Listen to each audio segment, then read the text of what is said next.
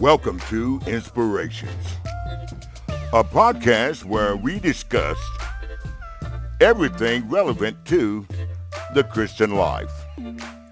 Now, here is your host, Jay Spurlock.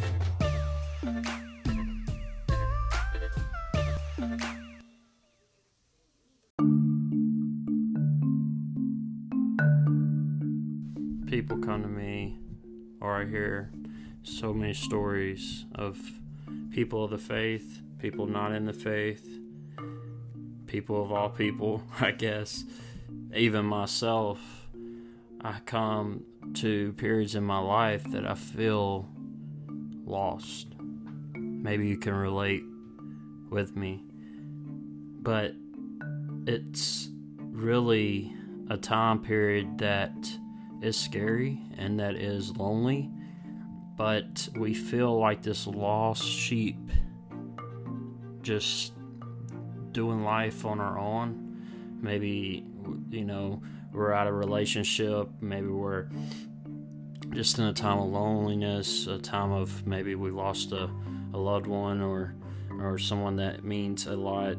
Maybe there was a person in our life that filled a lot of the void or the time in our life, and now they have, uh, you know, maybe entered a relationship or or moved on, however that may be.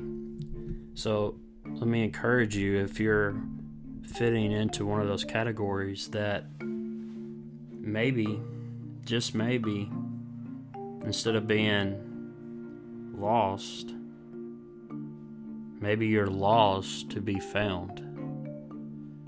Meaning that you have been focusing on the wrong things.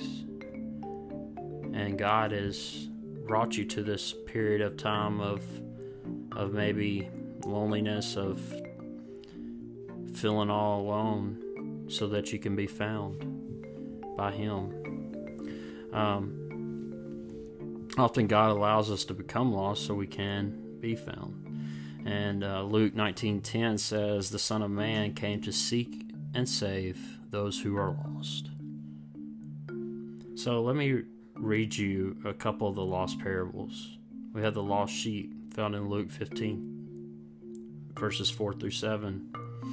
It says, The shepherd with a hundred sheep left and risked the other 99 who were found or righteous to seek and save the one that was lost.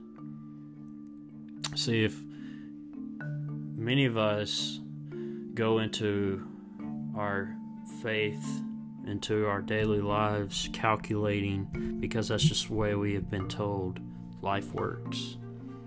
That one plus one is two, which it is.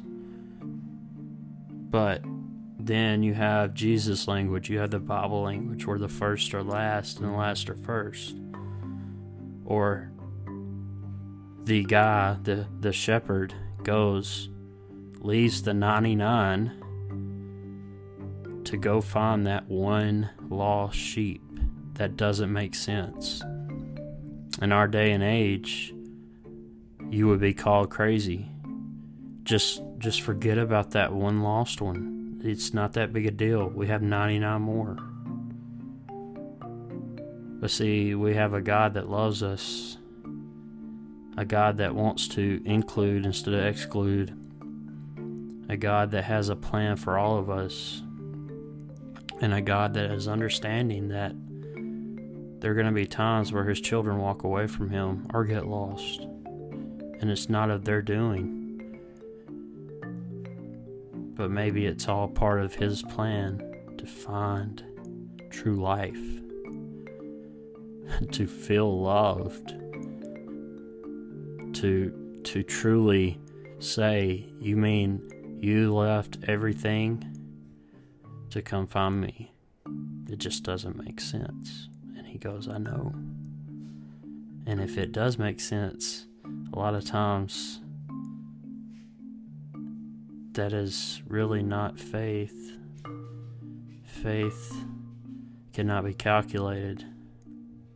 It's the wisdom of the in between, between the Good Friday and the uh, Easter Sunday, the time in between death and resurrection, the day, the Saturday between Good Friday and Resurrection Sunday or Easter Sunday. See, life is a lot of the in between, and living a, a, faithful life, a life of faith, is not getting caught in the day to day despair, but instead keeping our eyes on Him and keeping our eyes on His victory and trusting that we don't know how this is going to go from day to day. But I know this it ends well for me and for those that trust in the Lord because He is victorious. Victorious. He has conquered death. So therefore, I'm with Him. Then we have the lost coin. A woman has 10 coins in Luke 15, verses 8 through 10. She loses one. Instead of saying, Oh well, I have nine more, she becomes determined to seek and save the one that was lost. Let me let me emphasize this. Our God, our our Lord is one that seeks us. He doesn't just stand over there and say, mm mm mm. One of these days they'll figure this out and understand that I'm the answer. Instead, he's one that seeks us. It it represents you had the shepherd that lost, and he went out to seek, to save that lost one. Here, the woman represents the Lord as well. She loses a coin. She has nine more, but she is determined to seek that lost coin and therefore save it. Jesus is obsessed with the lost. So maybe if you're lost, maybe that's because Jesus is trying to find you. Maybe he is saying, Come to me. Well, I know God. I, I you know, when I get all this, my life in order, when I'm, you know, I get out of this toxic relationship or get this job and or I get out of college, I'll get my act together and that's when I'll start seeking you, Lord. And he goes, "No. that's fine. But do you understand I'm seeking you right now and all of your dirt and your um, all your your guilt, your shame, all your mistakes." All your lust, all your just you name it, all your control, all your resent, your rejection, your pain. See, I, I came to find you and to seek you and to save you from that stuff. So now that you can have life to its fullest now, who's to say tomorrow is guaranteed?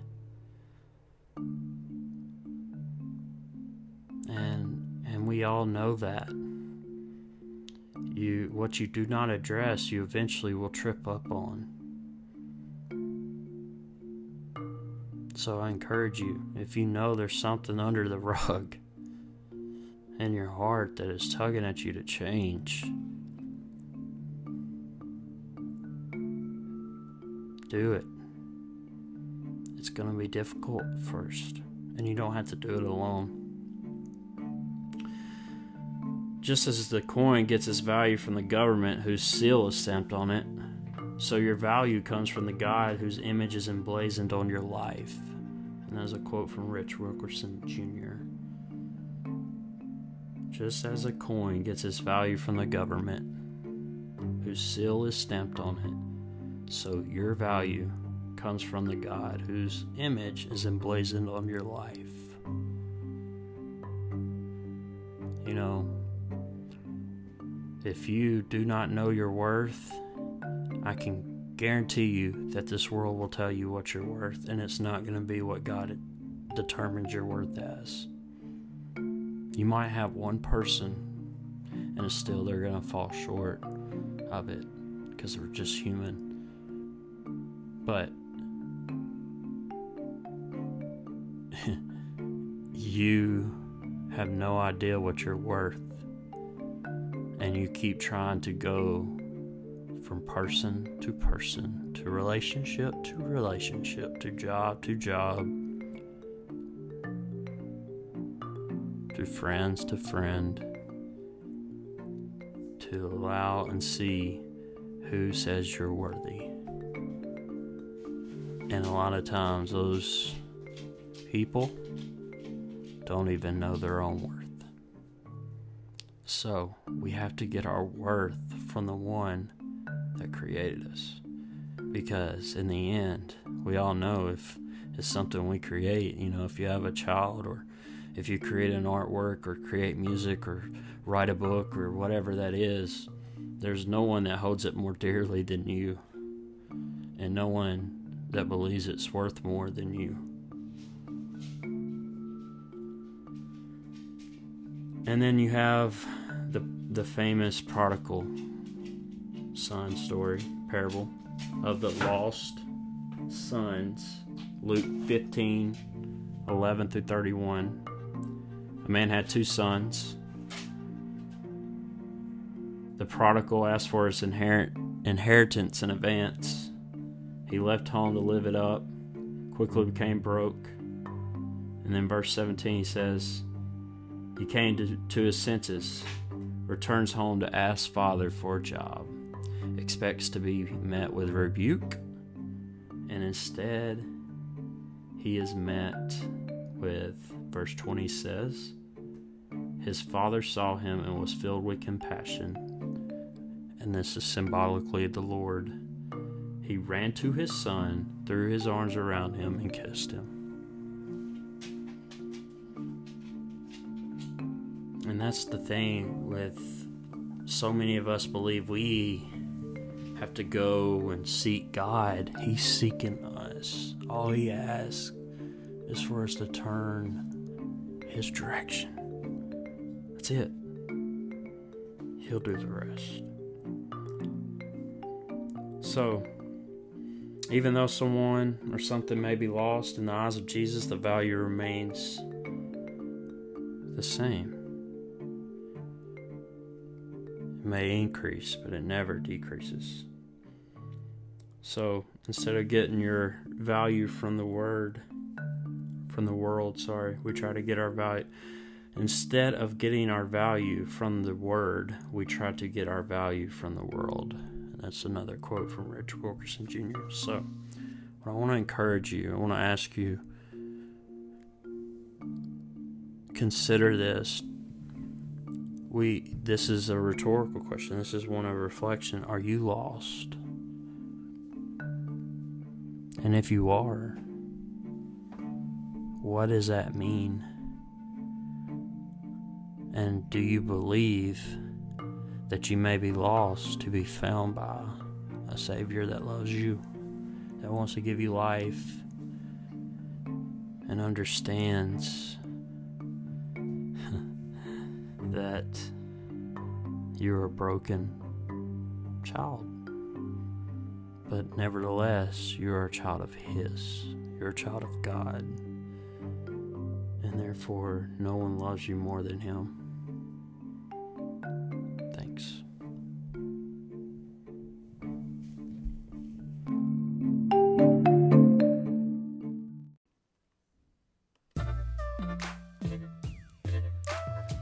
Thanks for listening to Inspirations.